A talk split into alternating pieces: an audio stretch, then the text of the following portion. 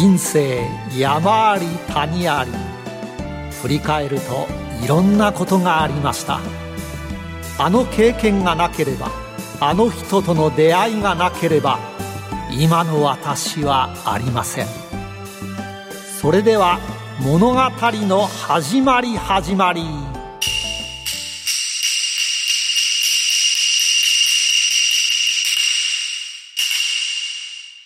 企業トップが語る人生波乱万丈。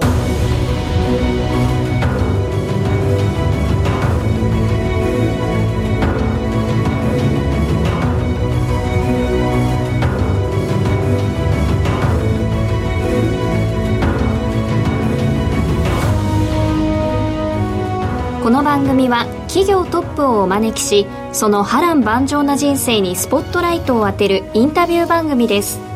トップに上り詰めるまでのライフストーリーから、どんな人生のヒントが得られるでしょうか。進行は辻るなが務めます。それでは番組の案内人をご紹介します。財産ネット企業調査部長、藤本信之さんです。毎度相場の黒髪こと藤本でございます。11月に入ってだいぶ寒くなってきましたね。そうですね、冷えますよね、はい。さて、この番組、星という言葉がキーワードになっています。ビジネス界のスターたちをゲストにお招きし、番組オリジナルのスター名鑑を作っているんですが、人生の最大の転機を大金星、人生の最大の失敗を黒星として、ゲストスターに年表を作っていただいています。今日は年表によりますと、スター誕生は1967年茨城県生まれ、人生の金星は2人の人物との出会いがあります。1人目は福田屋洋服店、現在のアダストリアの会長と出会ったこと。お二方目は現在の会社の会長と出会ったことだそうです。一方、人生のどん底の黒星は怨念。怖いですね。怨念ってどういうことなんでしょうか。いつのとかないですね。はい、さあ、一体どんなスターが来てくれているのでしょうか。なお、この年表は番組ホームページでもご覧いただけますので、ぜひそちらもお楽しみください。この番組は証券コード3393東証一部上場、スターティアホールディングスの提供でお送りします。東証一部上場、証券コード3393スターティアホールディングス、日本から東南アジアへ IT を通したビジネスを展開中。11月はテレワーク月間。当子会社のスターティアレイズでは、テレワークの支援としてクラウドストレージや RPA を提供。お試し版として無料提供を実施中。東証一部上場、証券コード3393スターティアホールディングスにご注目ください。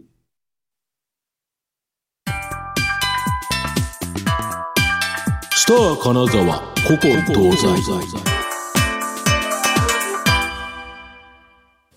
それでは今日のスターをご紹介します。証券コード4391東証マザーズ上場、ロジザード代表取締役社長、金沢茂則さんです。よろしくお願いします。金沢です。よろしくお願いします。よろしくお願いします。それでは会社の紹介をしたいと思います。ロジザードは東京都中央区日本橋人形町に本社がある IT を活用した倉庫の在庫管理のクラウドサービスを提供している企業です。現在およそ1100の事業者にサービスを提供しています。幅広い顧客から毎月月額料金をもらうサブスクリプションモデルとなっています。顧客の物流量に応じた料金となるため、顧客の物流数の増加と顧客数の増加が売上高、利益の増加につながります。顧客の基幹業務システム、POS システムなどとのデータ連携を強化しています。顧客の人手不足の解決に貢献できるサービスとなっています。また、小売業者が実店舗とオンラインを融合するオムニチャネルの戦略を進める上でも、在庫の一元管理が重要な要素となっていて、ロジザードのサービスの重要性が増しています。さて、藤本さん。はいはい。で、ロジザードですね、やっぱ物流という今後ですね、流通業の最大の差別化ポイント、ここに対して、クラウドサービスによるですね、在庫管理システムを提供する、日トップ企業という形になります。で、株式を上場したということは、やはりですね、こういうような保守的な企業、こちらへの営業ということで考えると、非常にですね、大きな追い風になると。で、しかもストック型ビジネスでですね、今後、利益率の改善もですね、見込めるため、大きな成長できるんではないかなと思いますね。はい。それでは、今からスター金沢の生態を探るために、パーソナルな質問をたくさんぶつけていきます。一問一答形式でお答えください。それでは、よーい、スタート。スターが誕生したのはいつ？1967年7月14日です。年齢はおいくつですか？51歳になりました。出身地はどちらですか？茨城県のひたちなか市です。子供の頃は一言で言ってどんな子？何でも自分で決めてしまう、人に決められるのが大嫌いな子でした。勉強、スポーツ、どっちが好きでした？スポーツのつもりでしたが、結果は勉強の方だったようです。初恋は何歳ですか？小さい頃であまり、記憶がないのですけれども、勉強ができてツンとした子だったという記憶があります。国語、算数、英語、理科、社会、どの科目が一番得意？国語の成績は良かったです。一番尊敬するあなたのスターは誰？前職の会長でしょうか。好きな女優さんは？韓国のチョン・ジョヒンさんです。子供の頃は何になりたかった？ブルートレインがすごく流行っていたので、国鉄の車掌になりたいというのが子供の頃の夢でした。では、社長になるとは思っていましたか？当時の企業の時の年齢を考えますと、自分が社長になるという思いは全くなかったというのが正直ですけれども。学生の頃はどんなアルバイトをされましたか？そうですね、当時はバブル経済で景気が非常に良かったということもありましたので、何でもやったというのが記憶なんですけれども、一番長かったのはジャズバーの仕事です。社会人1年目はどこでスタートしましたか？はい、現アダストリアという会社ですけれども、10年くらいお世話になりました。好きな言葉、座右の銘などはありますか？はい、好きな言葉は自立です。自立の律は、理数の律の方ですね。ご自身の人生を漢字一文字で表すと？なる、成功の成のなるですね。出せばなると。はい。それでは最後の質問です。私辻るなを一言で表現してください。ツンデレだったら嬉しい。私ツンデレなんて失礼なことをしちゃいましたかね、この短い間で。だったら嬉しい。ツンツンしかしてない。それではスターの伝記1ページ目からめくっていきましょうか。その伝記の前にやっぱ怨念でしょ。怨念から聞きます。怨念でしょ、やっぱり。何でしょう、何ですかね。私どもが今提供しているサービスといいますのは、主に通販でお買い物になれた商品を、送り出すといったところに使われているサービスです。通販という商品はですね、やっぱり購入されているお客様の気持ちがすごくこもった。そうですよね。はい。大切なものを買うということですよね。で、そういったものが非常に込められているものですので、これ間違いがあったりするとですね、非常に大変なことになる。なるほど。というところが特徴です。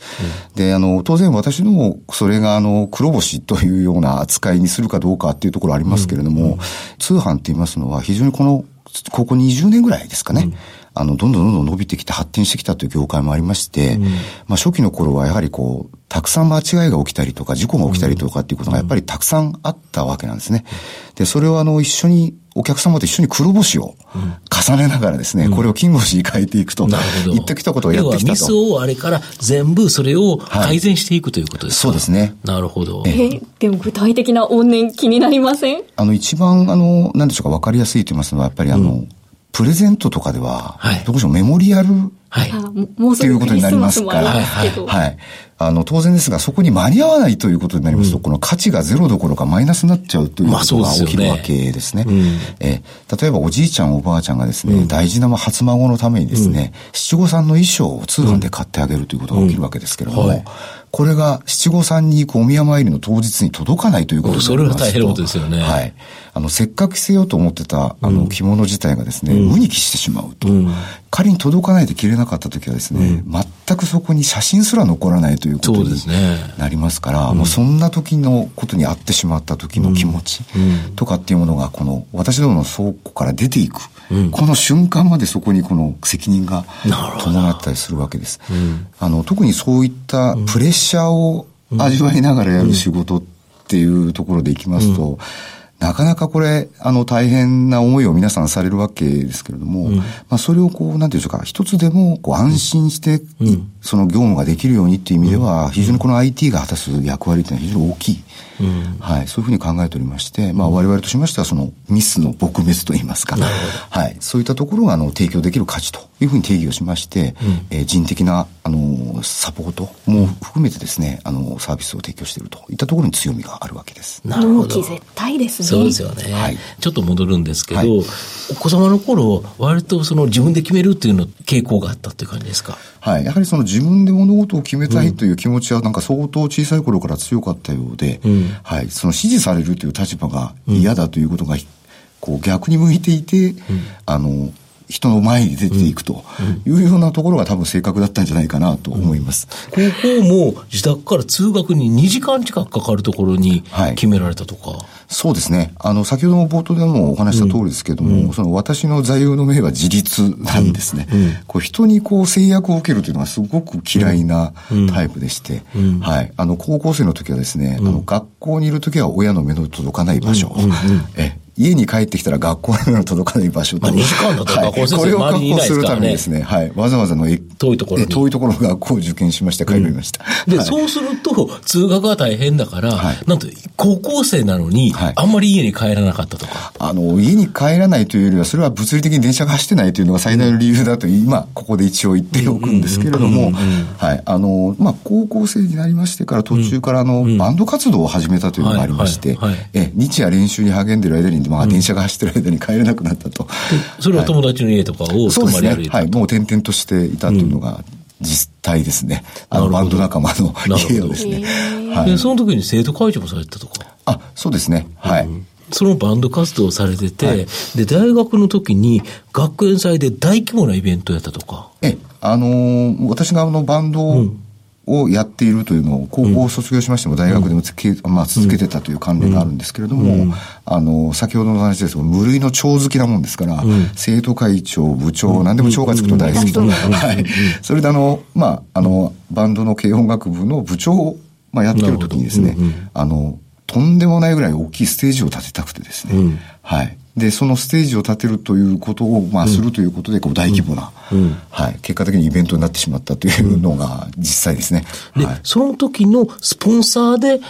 運命の出会いがあったとか。はい、私が大学生だった時代といいますのは、本当にまさにバブル経済真っ盛りの時ですね、89年、90年という時でしたので、まあ、本当に今とはちょっとまた違うこの人手不足といいますか、もうとにかく会社さんが非常に人が欲しいということがありまして、採用活動が非常に華やかな時代だったんですね。はい。でそういった中で、そのステージを立てるためにですね、はい、各企業さんに人事部に行きまして、そのスポンサーになっていただきたいというお話を、いろんな会社さんに投げている会社の中で、その出会った一社が、今回私がその金星にしている社長さんの会社だった。これは福田屋、この時代は福田屋洋服店ですか。そうです、そうです。はい。だから、何店舗ぐらいあったんですか。当初ですね、確かな記憶ではありませんけれども、10店舗から20店舗ぐらいだったんじゃないかなと。まだまだちっちゃな、その茨城の地域の、店で、10店舗、20店舗あれば、そこそこ大きな会社ですけど、ローカルなという企業ですよね。はい、私が就職活動といいますか、その採用活動を受けてた時に、そのチェーン展開を始めますといったような、なんかそういったような形で、その学生を採用するといったような、そういったようなタイミングだったようですね。なるほど。はい、で、就職を、もと教育学部に行かれたけど、別のところで頑張ろうとして、で、その時に思い出したのがその会社だったということですか。最後は就職することになるんですけど、その会社さんは、社長さんがこう非常にお話しさせていただいたら実直で、はい、そういうこうなんか浮かれた採用活動じゃないんですね。割と真剣にこう地道なと、自分はこれ日本で1000店舗を作るんだと。非常にこう力強く熱く語っていただいて、でその当時はもう酒飲ませてなんとかだとかって接待付けだった採用活動じゃないんですね。私は来たかったら来ればみたいなぐらいの割と孤高な感じがしてですね、硬派な感じですよね。採用活動だったもんですから、まあ、当初はあまり人気の業種ではなかったんですけれども、あ、この会社さんと一緒にやれたら将来が開けるかもしれないというふうな気持ちになりまして、なるほど。そこで、このその時点の副大福店、今のアダストレーサーに就職されたと、最初どんな仕事されたんですか？いや、もうこれはもう何でしょうか、小売業ですので、もう入社してから数年間はもういわゆる店舗での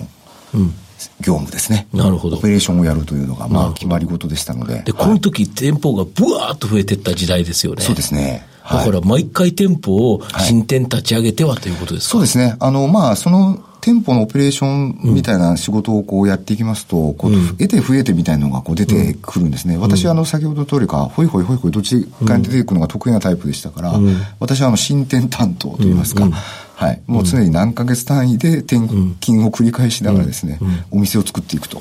いったようなのがまあ多かったですね。そこからだけどバックオフィスの仕事もされて、もうありとあらゆる仕事された、仕入れに関わる業務以外の仕事については多分ほとんど人事とかもやられたとかで、システムもやられたとか、そうですね、本当にバラバラで、最後にその、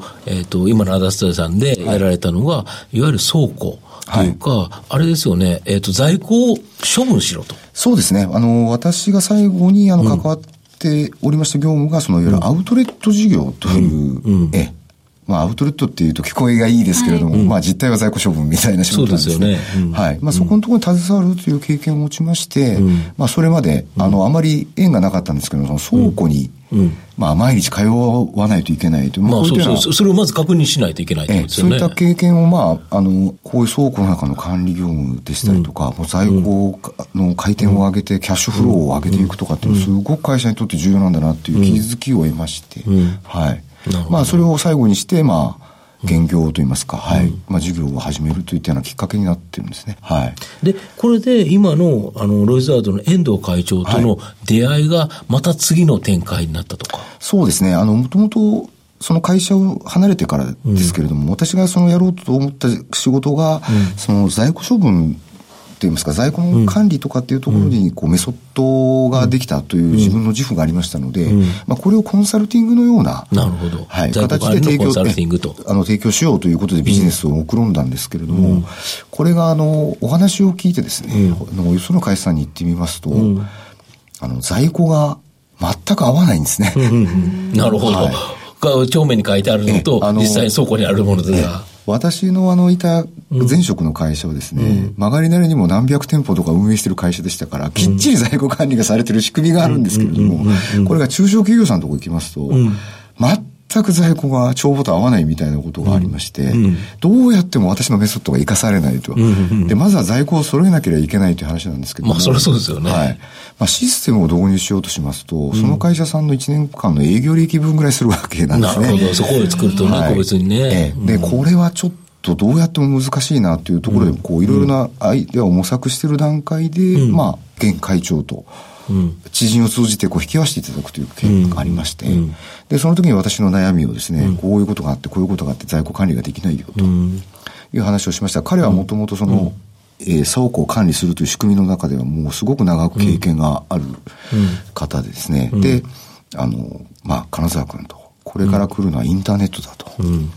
で今までは個別に物を作ってた時代から、みんなが一つのソフトを利用する時代が来るんだよと、でそれをやることによって中小企業さんでも安く使えることができるようになると、それを聞いてですね、なんて合理的なんだと、で、彼がその考えていたクラウドサービスの、形に私がジョインさせていただくという形で、今の現ロジザードというのがスタートしているというような形でいきますと、彼にそのインターネットの可能性みたいなものを、見せていただけたっていうところがやっぱ一つのすごく大きな天気だったなっていうふうに思いますね。で、最初は結構アパレル企業を回ったんですよね。もちろん私がもともとアパレル業界にいたということもありましたから、当然そこの業務は分かっていましたので、これを攻めていくのが多分一番営業的には近道だろうと、いうことでスタートさせているというのが、一番最初のスタートなんですね。ただその時に楽天さんに出店されてた、家電量販店さん、こことの出会いがまたこれを変えていったということです。そうです。アパレル業界というのは結構伝統的な実は業界、古い会社多いですからねでして、いいねいいねというふうに話になるんですけれども、私どもの会社にこんな大事なデータを預けといてロジザードが潰れたらどうするんだってわけにあらがえないわけなんですよ。で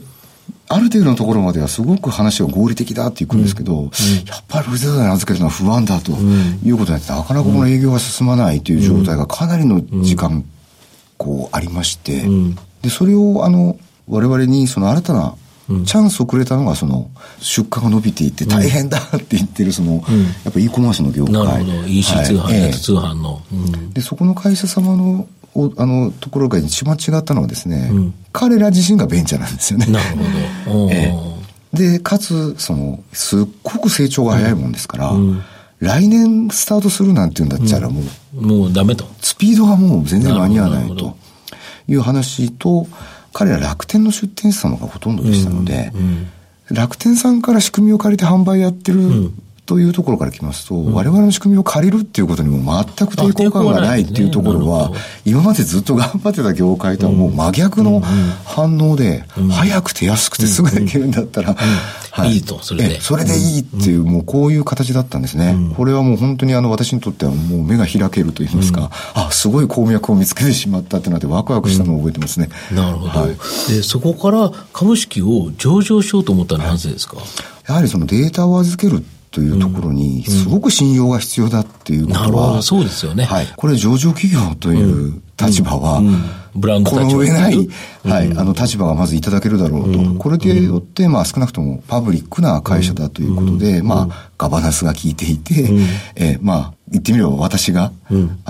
え違いをしてですね、暴走して会社が潰れてデータがなくなるといったことはないという安心感、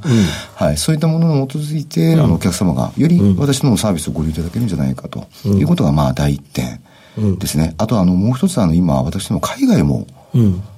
展開していきたいという、気持ちがありまして、で海外もやはり今度は日本以上にですね、上場してるかしてないかっていうところで、出てくるメンツといいますか、相手方が全然変わってくるっていうところは、すごく今どちらかというと如実にそちらの方が効果がありまして、やっぱ海外の代理店さんはすごく喜んでいただけていて、日本の上場企業のサービスなんだよっていうところはすごくメリットを感じていただけてるみたいですね。なるほど、あと今年7月にマザーズに上場されてるんですけど、この時金を叩いてると思うんですけど、この時の感想はですね、この打鐘の話はですね、実は上場承認が降りてからですね、上場日の間のブックビルディングの間でですね、機関投資家さんをロードショーで回ります、でその回ってる一社さんにですね、打鐘のミニチュアが置いてあるんですね。で、それをつかされるんですよ。で、カーンって、で、それを本物でカーンってやった時にですね、あ、同じ音がしてるって思ってですね。リハーサル通りだったと。この音すごく似てるので、このミニチュアってすごいんだって一人で考え深げになってたというところがありまして、なんかとうとうついたぞとかっていうよりも、あの音と一緒だとかっていうのが一番の思い出でして、本当に。ほっとする感想をいただきましたね。なんかもっと重厚な音がするんだろうっていう思いだったんですが、思いのほかそこの音と似てたもんですから、って自分で、同じだって言ってその場は終わってしまったっていうのは実際ですね。無邪気な感想をいただきました。ここまではスター金沢古今東西をお送りしました。スター金沢現在未来。ここからは現在未来の話を伺っていきます。企業の中心にはですね、天の北極星のように不動の思いあると思うんですけど、御社の北極星何でしょうか？私が今一番大切にしていることといいますか、私が事業をやって一番大切にしていることって言いますのは、やっぱりお客さんがいらっしゃっての事業だっていう理解をしてますので、常にやっぱりこう時流を捉まえてやっぱ変化し続けるっていう、これが一番重要かなというふうに思っています。で、やっぱりそのためにはやっぱり私を含めてですね、こう社員たちも全員が自分を変え続けろっていう哲学が必要だというふうに思ってまして、で今後の展開も考えますと、やっぱこうリスクは取るためにあるんだっていう精神をですね、やっぱ北極星にしていきたいなというふうに考えています。なるほど。で、ロジザード今後どんな会社にしていきたいですか？そうですね。まあ、基本はやはり物流在庫というドメインの中で我々のバリューを発揮していきたいというふうに考えてますので、やっぱ社会にこの新しい物流の価値、はい、これをやっぱり提供し続ける企業でありたいなというのが一番あります。で常にこの時流をやっぱ捉えまして、プロジェクト志向であって、イノベーティブである、ということを革新的で、はい、でやっぱそのためにやっぱりどうしてもその個々の社員の異なる価値観、これをやっぱ大切にしていくっていう文化がやっぱ必要だっていうふうに思ってますし、やっぱり社会との多様なそのインターフェースが取れる、こういったことを大きく持てる集団でありたいなというふうにこれを目的にですね今後ですねやっていきたいというふうに考えています。なるほど。はい、10年後の金沢社長何されてますか？はい私生涯仕事するつもりなので、はい。まあ現業はうまく引き継ぎで新たな社会課題に向き合ってるといったような10年後でありたいなっていうのを希望しています。はい。日本中の倉庫を知っていると思うんですが、何か驚いたこととかありましたか、これまで？ですね。まあ一つだけエピソードを挙げますと、はい。これ在庫処分にすごく関連している会社様なんですけども。倒産した会社さんとかうまくいかなかった会社の在庫を人からげで取っていくという会社さんがあります。で、それが実は日本の誰も知らないところにですね、ひっそりと何万平米という倉庫があるんです。はい。はい。で、その中にある在庫点数は何十億点っていう在庫があるんですね。はい。で、その中の商品はどんなものがあるかって言いますと、これ倒産品なんで商品っていうのもあるんですけれども、一番驚くのはですね、白熊なんですよ。白熊？白熊、はい、生きてる？剥製。剥製。あれだけど、はい。この白熊がこういう状態になってる白熊がですね、ザーって50体ぐらいいるんです。怖い。あと、ベタっとなった虎。やっぱり。わーっとあるんです。で、これはですね、私最初触ろうと思ったらですね、触るな。値段見てみろって見たら600万とか1000万とかするんです。恐ろしい値段ですよね。恐ろしい値段がするんですね。これはワシントン条約で今輸出が禁止されているのは剥製にも適用されているらしいので、もう日本にここにあるのが多分最大の在庫と言われて、これがですね、実は大成功された社長さんというのはですね、家を買って別荘を買って車を買ってってやっていきますと、最後に買うものがなくなると、白熊を買う。あ、そこで出てくるんですね。よく虎とかなんかいそうな感じがしますよね。とうとう社長室に白熊を置くぐらいしか買うものがなくなっちゃうってんですね。で、なぜここに白熊がいると思う？金沢君と、その会社は倒産したからだっていう。はい、なるほど。で、君はどんなに成功しても白熊だけは買っちゃいけないと。今お部屋にはないですね、白熊は。というような話聞いて、これがどこに行っても皆さんへーっとおっしゃるので、この話を今日はさせていただこうかなと思います。株式市場白熊ってね、ベアでしかもう白旗を上げた熊っていうと良くないっていう、株式市場では最悪かもしれないですね。社長にとっても良くないアイテムだということで、投資家の皆さんも社長室に白熊があるかないか確認されてみてください。注意してくださいということでした。今日のゲストは証券コード4391東証マザーズ上場ロジザード代表取締役社長金沢茂則さんでした。金沢さん、ありがとうございました。ありがとうございました。さて、お別れの時間です。楽しい話たっぷりでしたね。そうですね、やっぱ白熊強烈でしたね。はい、